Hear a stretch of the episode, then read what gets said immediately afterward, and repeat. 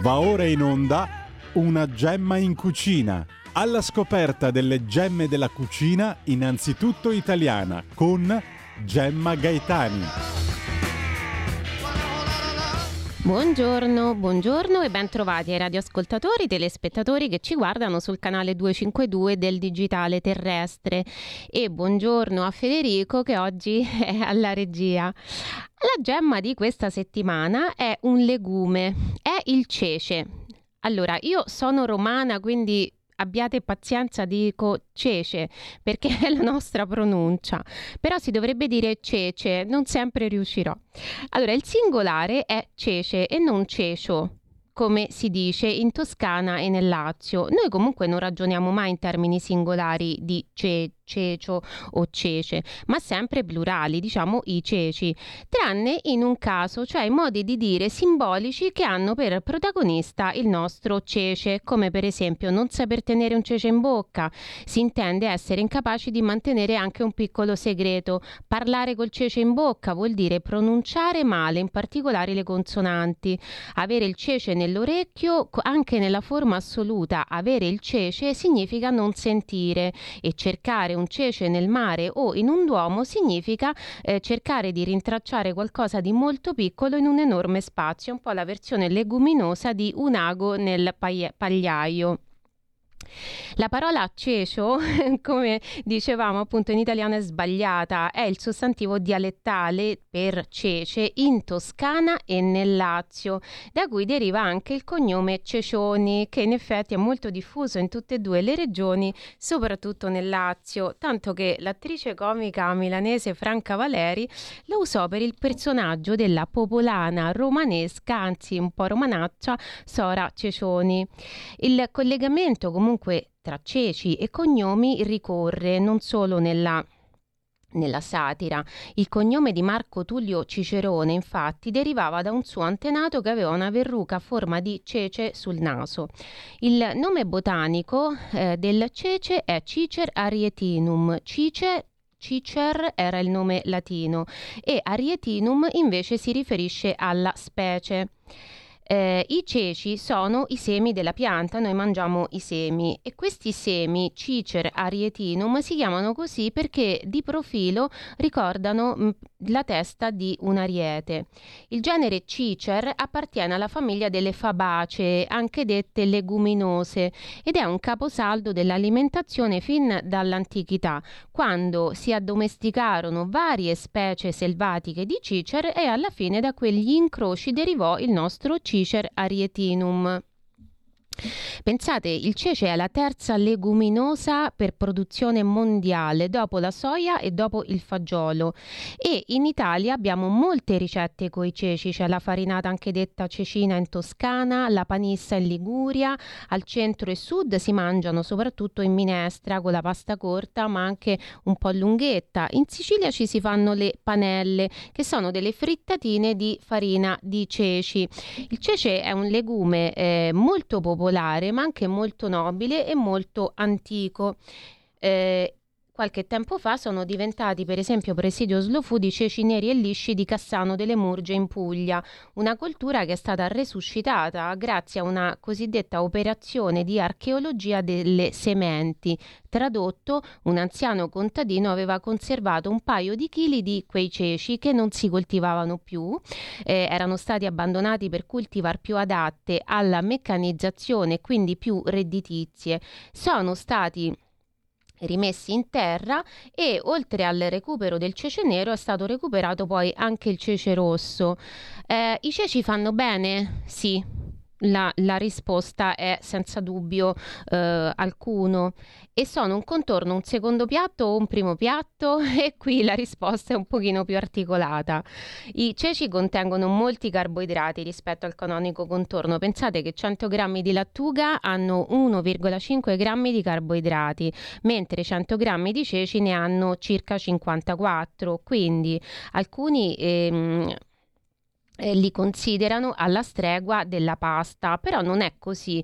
I ceci non sono neanche come la pasta, perché un etto di pasta ha circa 80 grammi di carboidrati, che è quasi il doppio de- di quelli dei ceci. Poi i ceci hanno anche 21,8, quindi quasi 22 grammi di proteine, 4,9, quindi 5 grammi di lipidi e ben 13,8 grammi di fibre, quindi quasi 14. Allora qualcun altro dice, beh, per il contenuto contenuto proteico però sono un po' più vicini ai secondi piatti, quindi la carne, il pesce, le uova, i formaggi.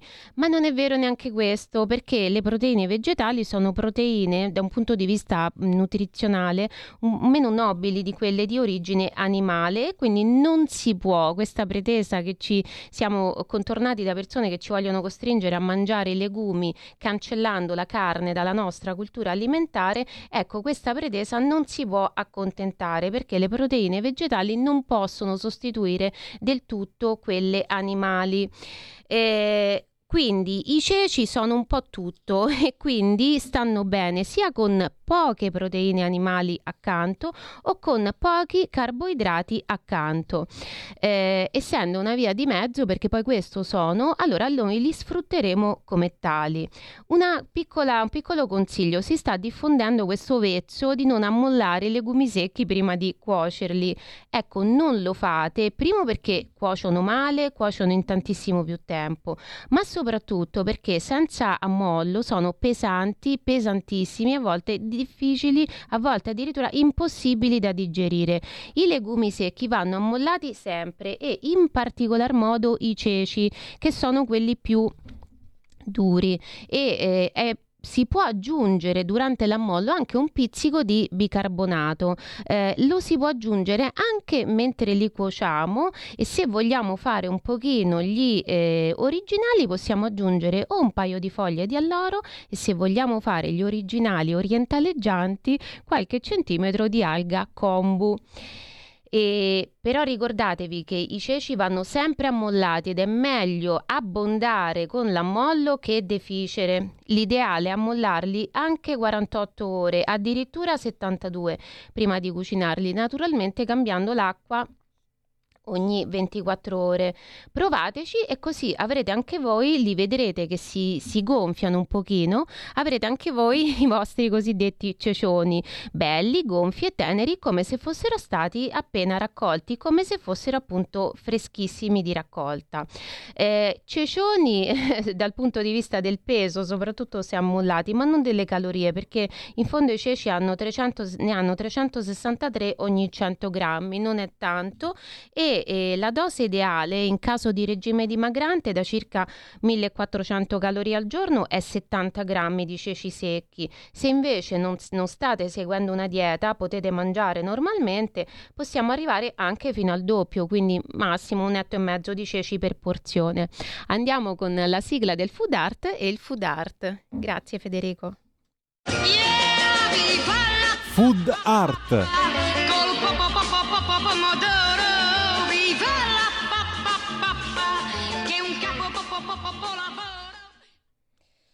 Allora, oggi ammiriamo una tela splendida di 172 anni, 152 anni fa, del 1870. È la raccolta dei fagioli di Jean-François Millet.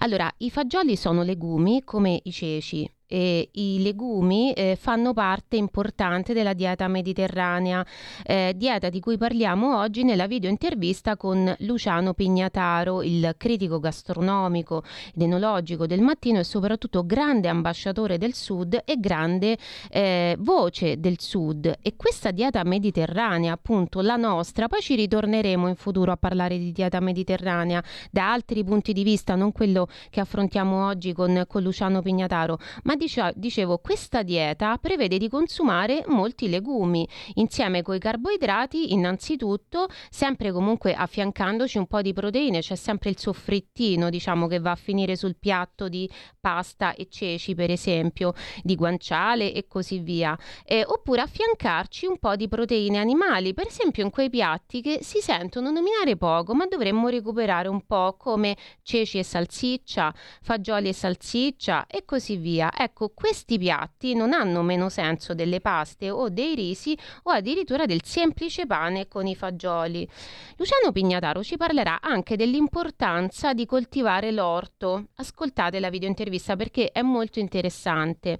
E coltivare la terra per professione o per mangiare, non per hobby, però non è per niente un lavoro di riposo e per questo motivo non è stato molto ritratto nell'arte, almeno fino a un certo punto. Sappiamo che la rubrica Food Art riguarda la prima regola del cuciniere che vuole riscoprire l'orgoglio di essere tale e ci serve a ricordare che food non è solo questo hashtag del cibo stentato talvolta sui social network, ma food è stato anche oggetto, è e sarà oggetto di citazioni artistiche, di quadri, di romanzi, di canzoni. Oggi ci occupiamo dei quadri. Jean-François Millet nasce da una famiglia contadina, povera, ma grazie a uno zio sacerdote acquisisce una preparazione culturale importante, affina la sua sensibilità e si dedica a dipingere. Poi scappa da Parigi per un'epidemia nel 1849 e a Barbizon comincia a ritrarre questi contadini che osserva dalla sua casa. La sua tela più famosa è l'Angelus, contadini che interrompono la coltivazione per pregare, ma tutte le sue tele di pittura paesaggista ritraggono la vita rurale, non in un modo didascalico. Chi ci sta guardando, soprattutto dalla, dalla tv, guardi che bella che è questa tela e chi sta ascoltando dalla radio magari la cerchi, la raccolta dei fagioli. I contadini non sono appunto ritratti in modo didascalico, ma sono nobilitati e non sono nobilitati perché in maniera posticcia, non è che sono ritratti in pelliccia e collier di diamanti, ma perché la loro realtà vera è vista dall'occhio del pittore e di conseguenza rappresentata con grande ammirazione e rispetto e questo si percepisce. Ogni tela di Millet dice che il lavoro nei campi è fatica, una fatica quasi quasi eroica e perciò va onorato, mentre invece la prassi comune, soprattutto oggi, è che siccome è fatica vada evitato. ecco, la Cueillette des Haricots, questo è il nome originale della tela, è esposta insieme ad altre sei opere dell'artista, anche delle eh, di, su carta, non solo su tela, al Dayton Art Institute, il Museo delle Belle Arti di Daytona in Florida. È un olio su tela di 40,6 x 33 cm. E perché mai il lavoro di un piantatore di fagioli dovrebbe essere meno interessante o meno nobile di qualsiasi altra attività? Si dovrebbe riconoscere che la nobiltà o la bassezza risiede nel modo in cui tali cose vengono comprese o rappresentate non nelle cose in sé, disse Millet, e riferendosi al cibo ottenuto col sudore della fronte, fece, faceva anche chiaramente dei riferimenti biblici, disse è lì che secondo me si trova la vera umanità, la grande poesia. Ecco, a Millet, a questo modo di guardare alle persone, in particolar modo agli agricoltori, si ispirarono anche Van Gogh e tanti altri pittori e guardando anche solo una tela come questa si capisce perché. Andiamo con la sigla della biblioteca di cucina. Grazie Federico. La biblioteca di cucina.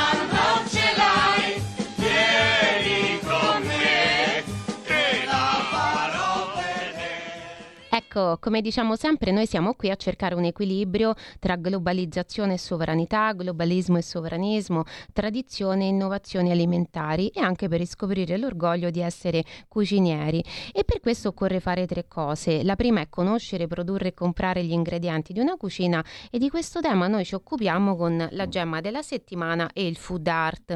La seconda cosa è conoscere le ricette di quella cucina e in questo ci aiuta la biblioteca di cucina con i libri che il cuciniere non può non avere. È un po' un'iperbole questa affermazione, ma è per dire che chi cucina deve anche studiare la cucina. Allora, questa settimana io vi consiglio Autunno, Vita e Cucina di Stagione Slow Food Editore. Ve lo consiglio nello specifico perché ci accompagna in questa stagione, ci illustra i prodotti della stagione autunnale, le ricette tipiche per prepararli e così via.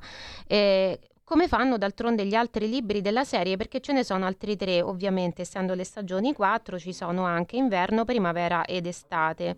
Poi però ve lo consiglio anche come categoria, quindi anche se non comprate questo libro di stagione, comprate altri libri di stagione, perché non esiste soltanto il cibo di stagione il pescato di stagione, la frutta di stagione o l'ortaggio di stagione, ma anche il libro di stagione, cioè quello che ci aiuta a capire di più la stagione che stiamo vivendo. E mentre noi viviamo una vita sempre più industrializzata e robotizzata, mentre perdiamo, diciamo, per questo anche il contatto con la natura, tutto quello che ci ricorda o ci insegna, se non li conosciamo, i fenomeni della natura in questione è benvenuto. E la stagionalità è uno dei fenomeni più belli da scoprire coltivare, perché i tempi delle coltivazioni camminano con noi accanto ai nostri. Noi ne parliamo anche con Luciano Pignataro nella video intervista. Perché la video intervista? Perché la terza regola per riscoprire l'orgoglio di essere cucinieri è cucinare. Allora, noi lo facciamo di solito con la video ricetta della settimana, che però ogni tanto è sostituita dalla video intervista a cuochi, produttori, presidenti di consorzi e così via, perché a parlare di cucina e cibo sia chi li fa. Oggi parliamo con un critico gastronomico, anche i critici gastronomici fanno cucina, fanno food, come si dice. C'è un piccolo stacco pubblicitario in mezzo intanto adesso ci vediamo e ci ascoltiamo la video intervista a Luciano Pignataro con il quale abbiamo parlato del suo ultimo libro, Il metodo Cilento, ne parlammo anche nella prima stagione di Una gemma in cucina, ne consigliamo la, la lettura, questo libro di Mondadori Editore, ma parliamo anche nell'ultima domanda di critica gastronomica.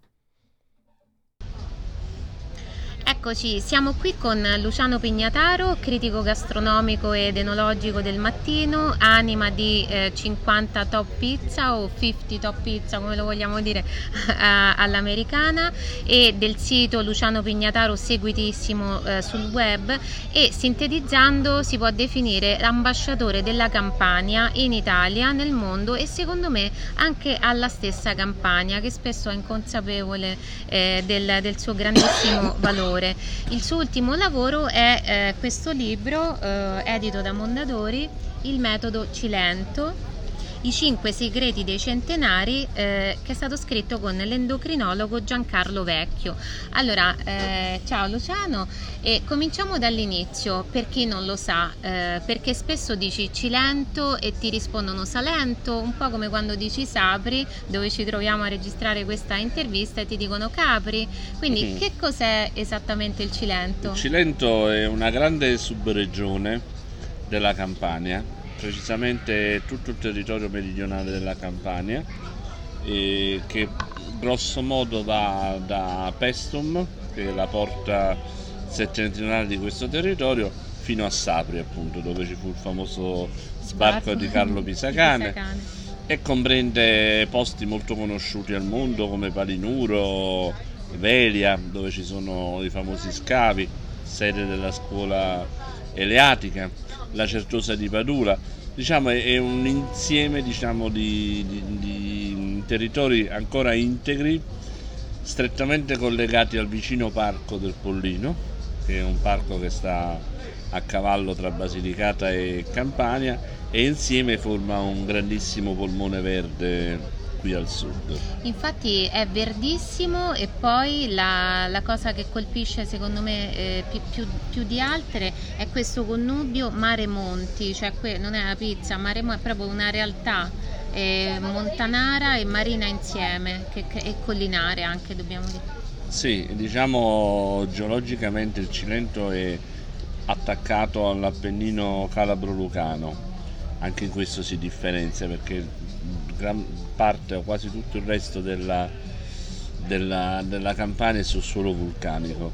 Invece queste sono terre emerse mh, mm, che sono strettamente collegate appunto, però proprio come la Calabria, in 30 minuti stai dal, dal mare, dalle spiagge di stile africano del, di Palinuro Ah, la montagna vera e propria, perché poi qua eh, è chiaro che i nostri amici lombardi, piemontesi e trentini potranno sorridere, però qua ci stanno le montagne più alte della Campania, che sono il Cervati e il Gelbison che sono 1800 metri, insomma, quindi Eh ci beh, sta una, una cultura, una cultura di montagna ben presente. Anche qua.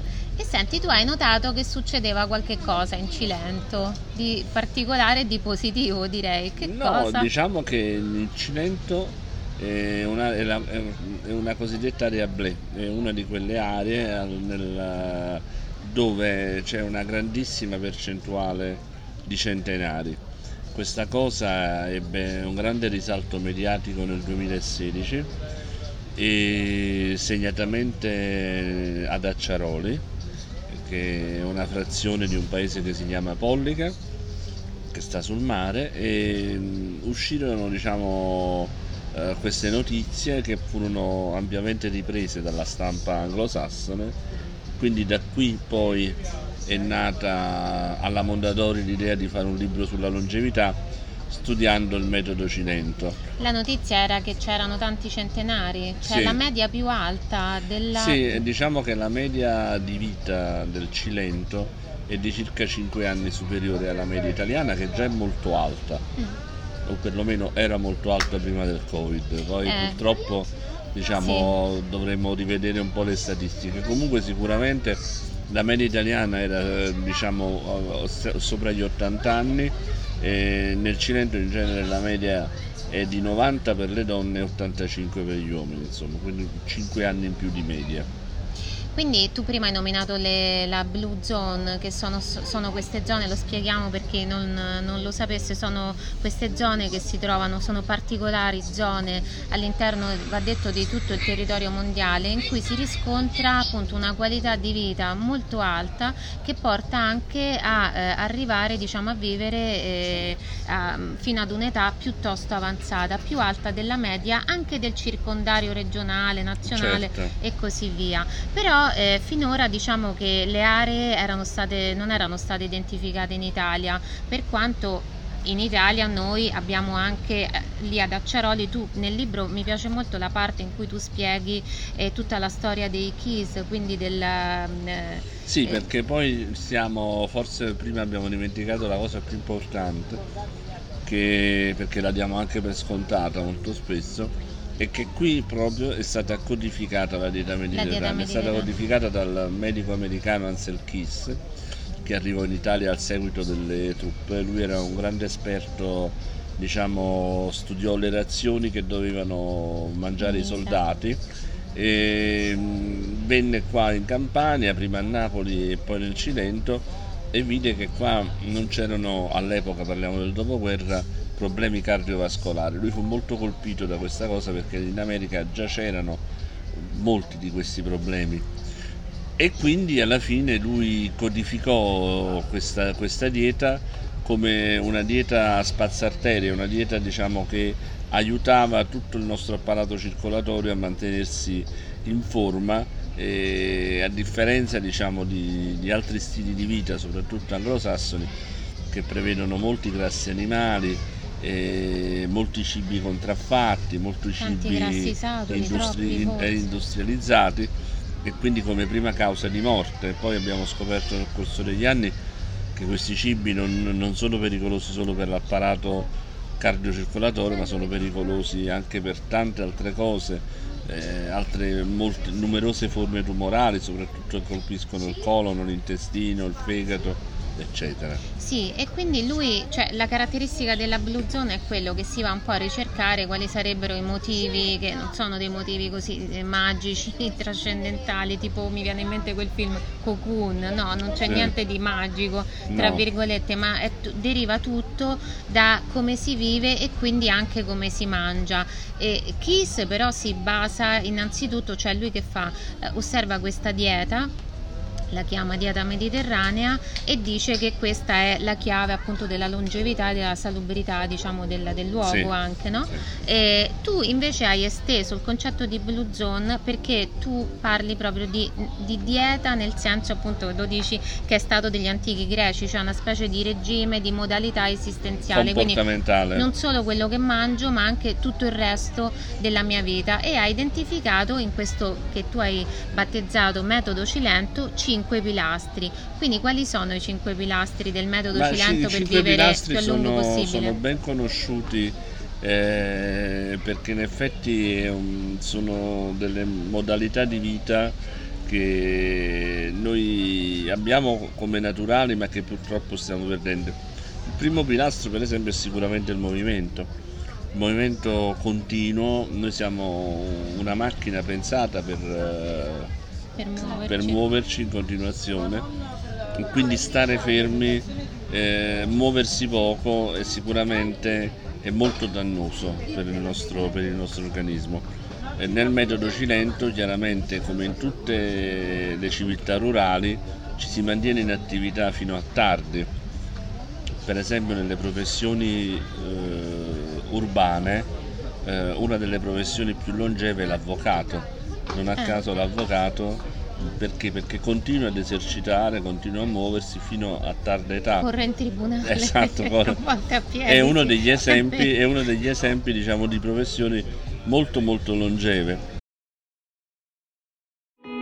In quanti ti promettono trasparenza, ma alla fine ti ritrovi sempre con la bocca chiusa e non puoi dire quello che pensi. Radio Libertà non ha filtri né censure, ascolta la gente e parla come la gente.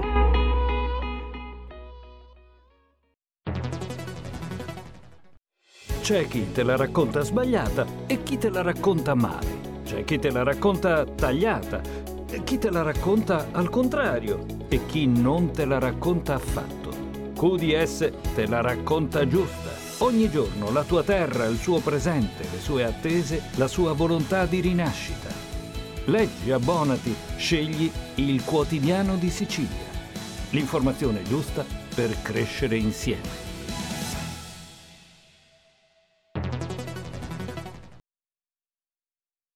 infatti mm, capita spesso che anche oltre gli 80 anni no, si continua ad esercitare sì, il, il, lavoro. L'avvocato è un po' come l'attore. Diciamo che lavorare esatto. diciamo, moderatamente senza, senza, lo stress è uno di quegli elementi che con, contribuiscono a mantenere il corpo in attività. Diciamo.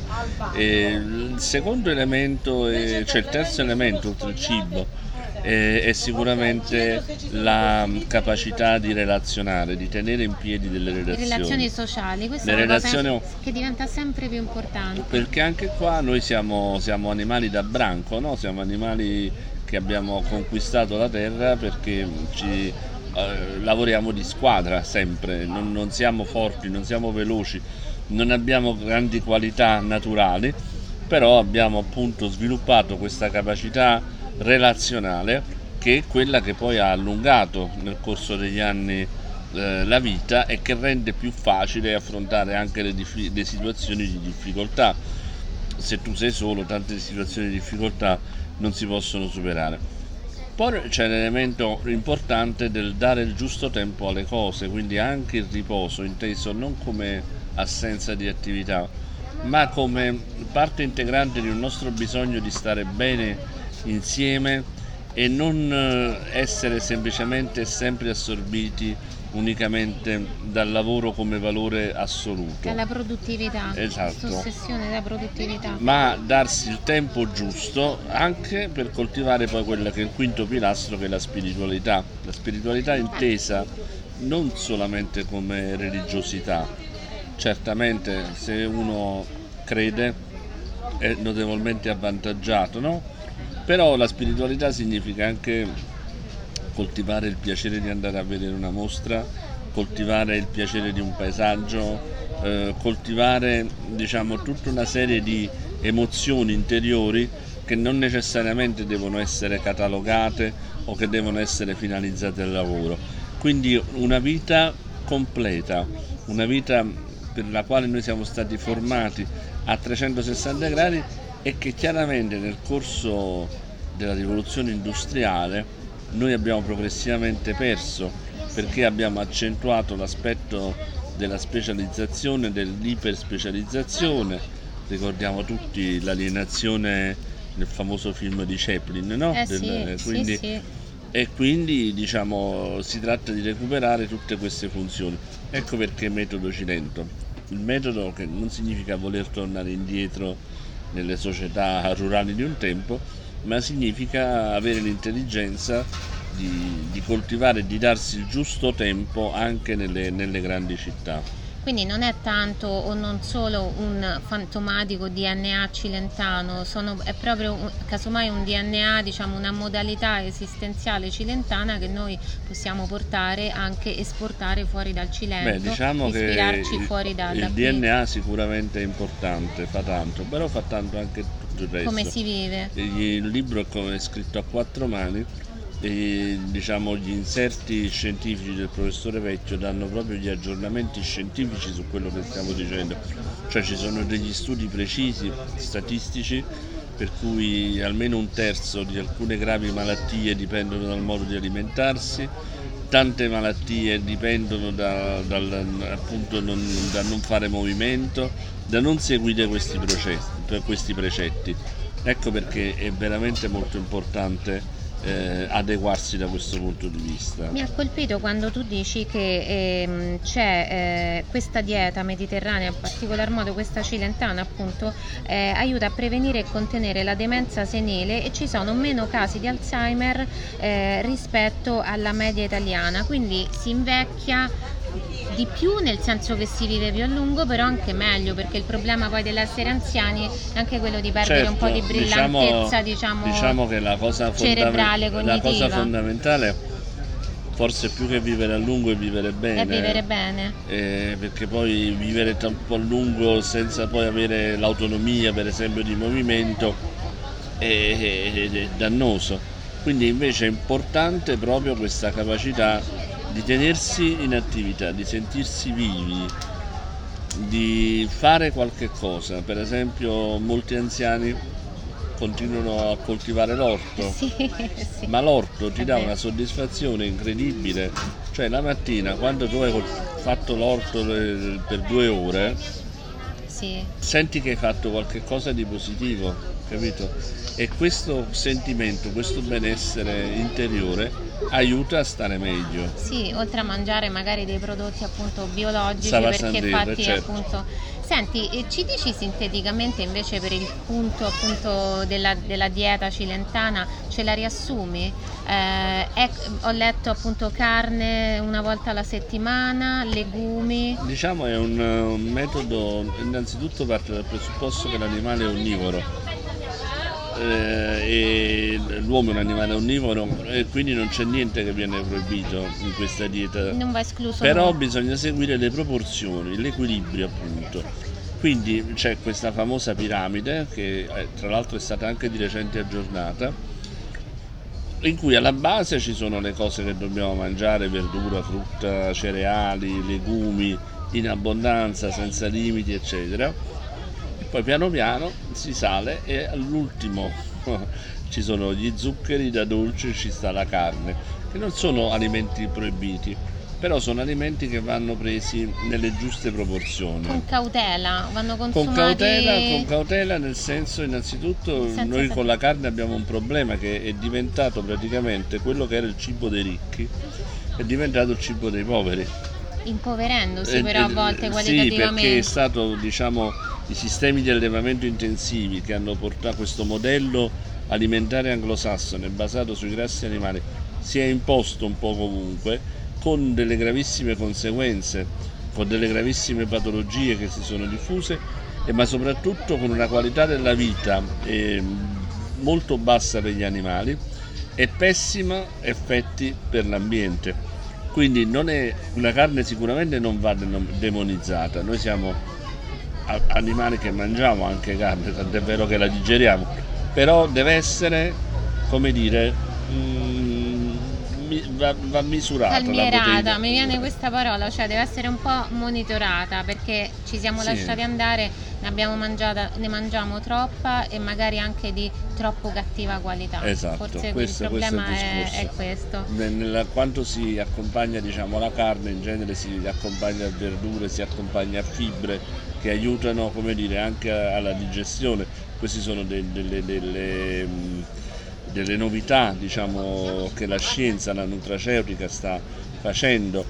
Per esempio l'olio più eh, il pomodoro non fa 1 più 1 2, molo più pomodoro fa 3, nel senso che queste due sostanze interagendo fra di loro danno ulteriori benefici che la somma delle due sostanze prese singolarmente. Quindi bisogna eh, eh seguire quelli che sono un po' questi, questi, precetti che sono sì il risultato di, di una pratica che c'è sempre stata, ma che sono adesso oramai anche delle conseguenze scientifiche. Cioè adesso è un po' la famosa sapienza popolare, qui mangiano da sempre così come oggi gli scienziati ci dicono che ci farebbe benissimo mangiare sì, e ci spiegano perché. Sì, qui mangiavano perché il problema poi è che le abitudini alimentari sono cambiate anche qua, quindi oggi sicuramente stando al sud è molto più facile seguire questi precetti perché nella, eh, nel patrimonio gastronomico della gastronomia napoletana e della gastronomia meridionale in genere, la verdura e gli ortaggi hanno sempre una grandissima importanza, non sono alimenti di complemento, spesso hanno una centralità, pensiamo alle paste con i legumi che fanno tanto nella tradizione napoletana e che sono dei, dei piatti vegetariani, addirittura vegani se vogliamo, naturali, mangiati certo. continuamente. Quindi bisogna ecco, seguire un poco, ritornare a questi e soprattutto la cosa fondamentale è eh, saper fare la spesa ogni giorno e mangiare eh, alimenti che sono di stagione. Questo è, è fondamentale per noi, per, diciamo, soprattutto per chi poi produce questi, questi alimenti. Invece noi abbiamo perso questo contatto con la produzione del cibo, sono tutte quante, noi siamo entrati nell'idea che è possibile avere tutto sempre questa sì. è un'idea profondamente sbagliata, sbagliata, dal punto di vista alimentare. Sì, perché ci nega la stagionalità reale, tante persone non la conoscono neanche, esatto. perché pensano che sia la natura funzioni così come vedono al supermercato, eh, esatto. che troviamo tutto fuori stagione ormai, che vuol dire spesso di serra, importato, quando è importato spesso è raccolto molto prima, quindi non è giunta a maturazione. Non solo, ma problema. per esempio avere limoni d'inverno eh, diciamo fuori stagione significa importare limoni argentini che sono seppelliti dai solfiti proprio per avere una vita più lunga. Quindi noi dobbiamo stare molto attenti quando eh, scegliamo, scegliamo la, e fare la spesa ogni giorno significa conoscere poi i prodotti ogni giorno. Ecco perché è importante. Non si può trovare la scusa che non abbiamo tempo per questo e se non lo abbiamo secondo me lo dobbiamo trovare. Infatti la chiave secondo me è anche qua. Allora l'Igge danese, l'ikigai giapponese eh, o lo zen o il buddismo, cioè noi siamo tanto affascinati dalle filosofie di vita che non sono italiane e poi in realtà abbiamo nel nostro paese eh, una, eh, un, un, modello a cui ispirarci che è questo cilentano, quindi è, qua... è, il modello, è il modello della dieta mediterranea soprattutto, che è un modello ripetiamo che è il più compatibile dal punto di vista del rapporto con l'ambiente e del rapporto con, con la salute. Questo è il modello che noi dobbiamo assolutamente cercare di perseguire. Sì, perché spesso con, si scambia onnivoro con ipercarnivorista, cioè ci sono persone che effettivamente mangiano solo carne e questo non va bene, no. quindi dobbiamo un po' ritornare a, sì, al vero senso delle, delle, cose. Senti, passando ad un altro argomento, tu sei un importante critico gastronomico contemporaneo. Io ho l'impressione che la critica, un po' come la nostra salute, non vive una, non vive una grande stagione. E c'è TripAdvisor, quindi la cosiddetta critica non professionale. E poi ci sono le persone che hanno perso fiducia o comunque non, non si non si rivolgono più all'informazione tradizionale, quindi il giornale, la, la televisione e alle sue figure canoniche, no? quindi il critico diciamo, ha un po' meno seguito di prima. In alcune discipline eh, purtroppo non ce l'ha proprio più perché non esiste quasi la disciplina, penso alla critica teatrale, alla critica cinematografica, no? che hanno avuto un grosso crollo. Invece la critica gastronomica eh, interessa perché siamo tutti un po' ossessionati da, dal cibo, ma a parte questo, tu tra l'altro sei un esempio del critico gastronomico che recupera seguito tramite il web, nel senso che magari può, si può perdere un lettore perché le persone comprano di meno i giornali, però poi lo stesso critico, diciamo, rientra dalla finestra del web. Senti, ma a parte questo, perché c'è bisogno del critico gastronomico proprio? Ma perché ci sarà sempre bisogno di giornalismo. Tutti possiamo dare una notizia, fotografando l'incidente, riprendendo con il video un evento, però poi la spiegazione di perché questo accade è proprio, fa parte del mestiere del giornalista.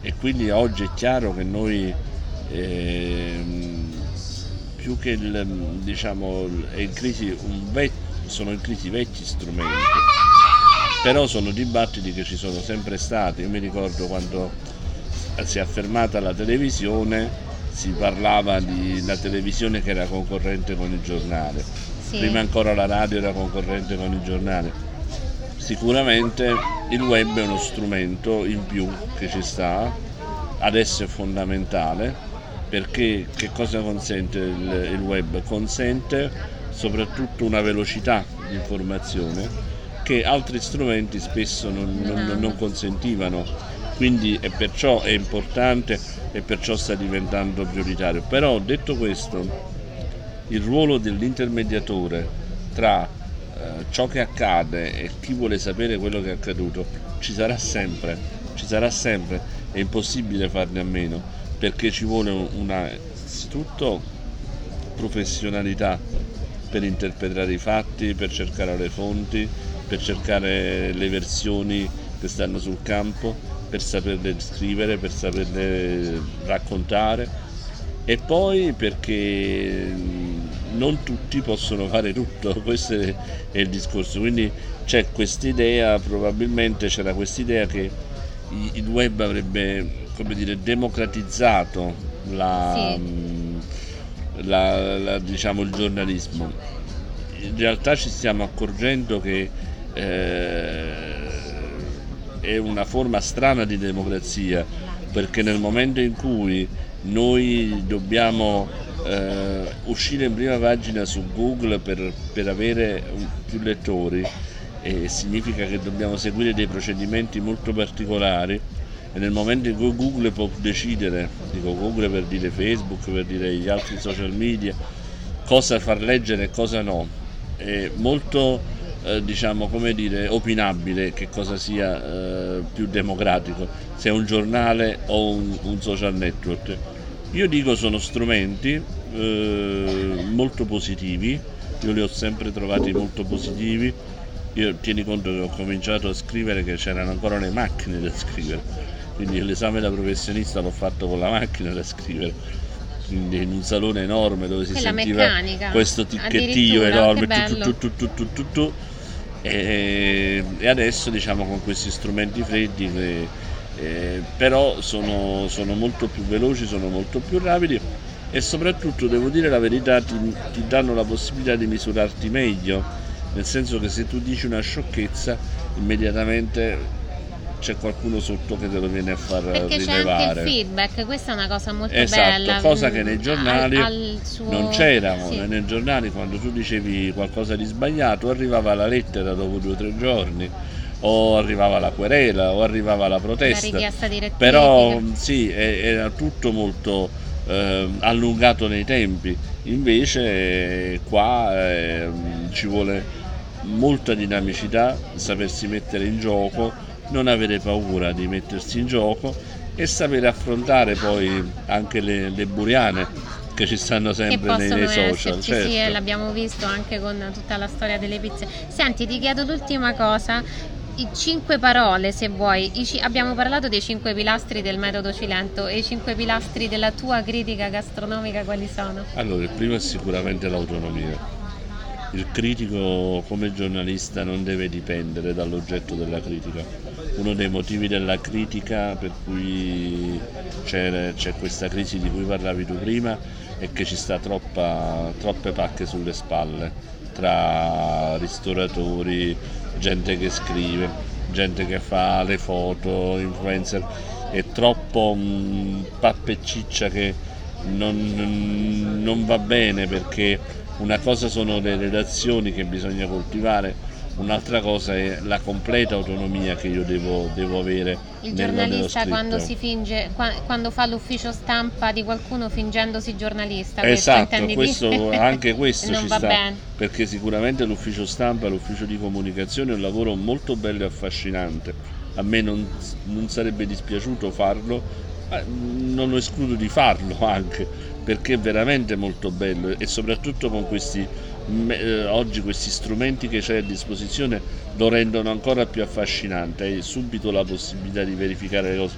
Però detto questo, o faccio una cosa o faccio l'altra. Sì. È chiaro, non posso far finta di fare il giornalista al tempo eh, stesso, questo... cosa che purtroppo oggi avviene, avviene moltissimo ed è uno dei, dei motivi per cui poi non c'è quella credibilità a livello, perché mi insegnava un mio vecchio caporedattore che il lettore è molto più furbo di quello che di noi quello pensiamo che pensa, e lo percepisce quando noi non, non siamo diciamo sinceri. diretti e sinceri. La, il secondo pilastro è sicuramente l'equilibrio. Ci vuole sempre equilibrio quando si racconta qualcosa, non sei mai di fronte a una verità. La verità è un po' come la scienza, va avanti per uh, approssimazioni successive di conoscenza. Quindi bisogna essere sempre molto molto eh, calmi e, e soprattutto terzo elemento non essere tu protagonista secondo me il vero giornalista è quello che lavora mentre l'interlocutore non si, non si accorge che tu stai lavorando invece purtroppo mm. c'è molto protagonismo nel nostro settore perché è un, è un, è un lavoro che ti dà questo ruolo di centrale, no? però tu de- invece devi stare sempre un passo indietro rispetto alle persone con cui interloquisci. Questo è fondamentale, questo l'ho imparato quando facevo cronaca giudiziaria, ti mettevi a parlare con gli avvocati, i cancellieri, i magistrati, loro si lasciavano andare a confidenze, ma se stavi là col taccuino in mano la notizia non la prendevi mai. Quindi voglio dire, è anche un modo di fare che poi si è è... Poi il quarto elemento è studiare, aggiornarsi in continuazione, non fermarsi mai, non pensare di avere mai la verità in tasca. E il quinto e ultimo è scrivere per il lettore, non per la persona di cui stai scrivendo. Molti confondono questa cosa e chiamano poi lo chef, ti piace quello che ho scritto? Invece tu devi sempre avere il lettore come riferimento. E il lettore è il vero padrone che tu tieni perché poi alla fine decide lui se sei autorevole o meno.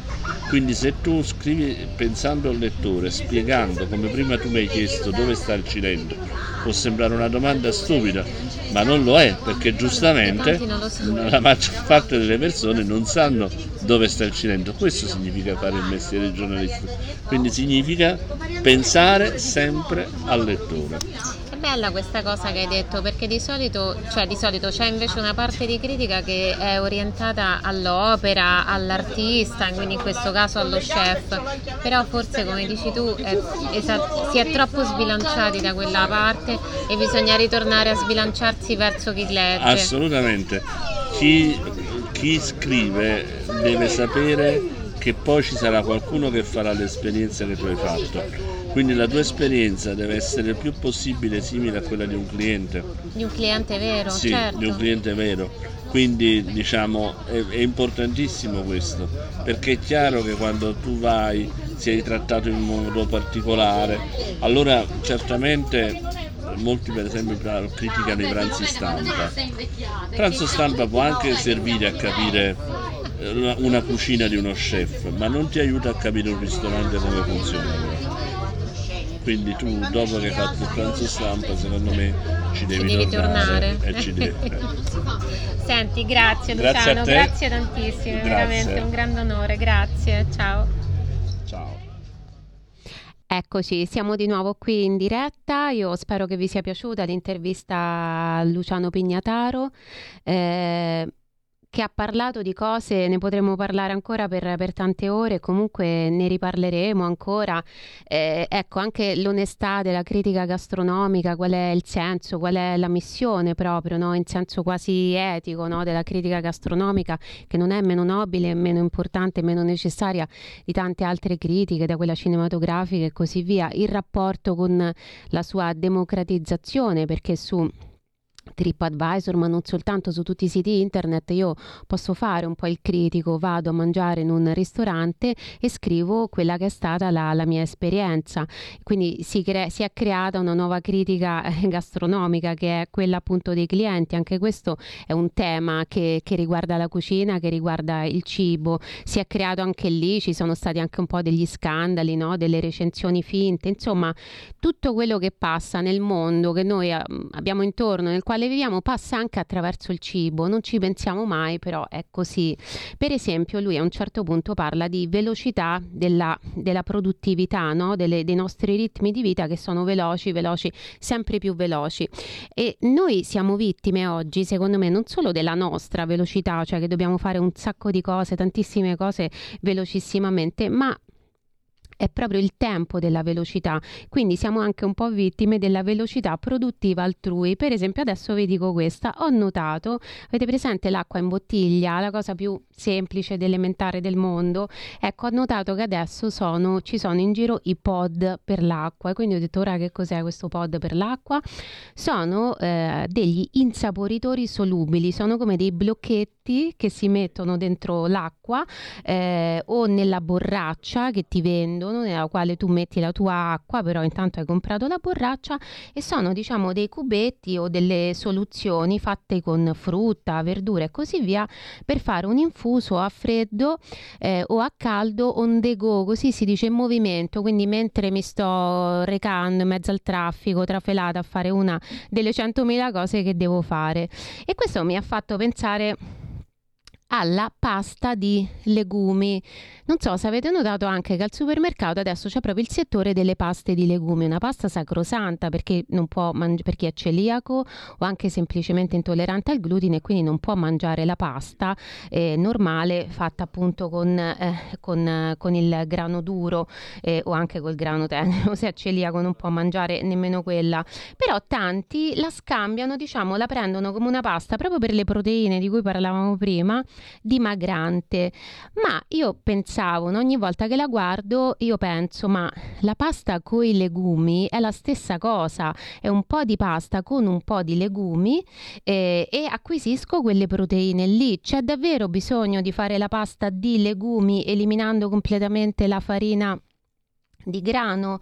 Allora, noi ne parleremo la prossima volta perché parleremo di pasta con i legumi eh, e vi daremo anche una ricetta, quindi prosegue un po' il discorso che abbiamo fatto oggi. Però pensateci, se voi vi guardate intorno anche al supermercato, vedrete che eh, si fanno sempre più avanti dei prodotti già pronti che eh, fanno una parte del lavoro, diciamo così, per tornare a Miglie, del lavoro che dovremmo fare noi, non sui campi perché non siamo a, a livello bello oppure non abbiamo la fortuna di avere un bel giardino dove coltivare eh, qualche cosa, però il lavoro in casa, anche il lavoro di cucina è un lavoro, cioè mh, bisogna preparare tutta una serie di cose. Noi oggi ce le troviamo già pronte, ci troviamo la verdura già lessata, perfino già condita, per esempio. E quindi riflettiamo su questo perché secondo me invece è sempre meglio essere soggetti e non oggetti delle cose e in questo caso anche nella cucina è sempre meglio sapere come si deve fare ehm, un, un broccolo lesso e ripassato, per esempio in padella, piuttosto che comprarlo già pronto, meno sano eh, e spendendo anche di più. Naturalmente possono essere utili queste cose, però facciamo in modo che non cancellino la nostra cultura culinaria. Io vi ringrazio, grazie Federico e spero di avervi intrattenuto in maniera interessante e ci vediamo sabato prossimo. Ciao, grazie. Avete ascoltato una gemma in cucina.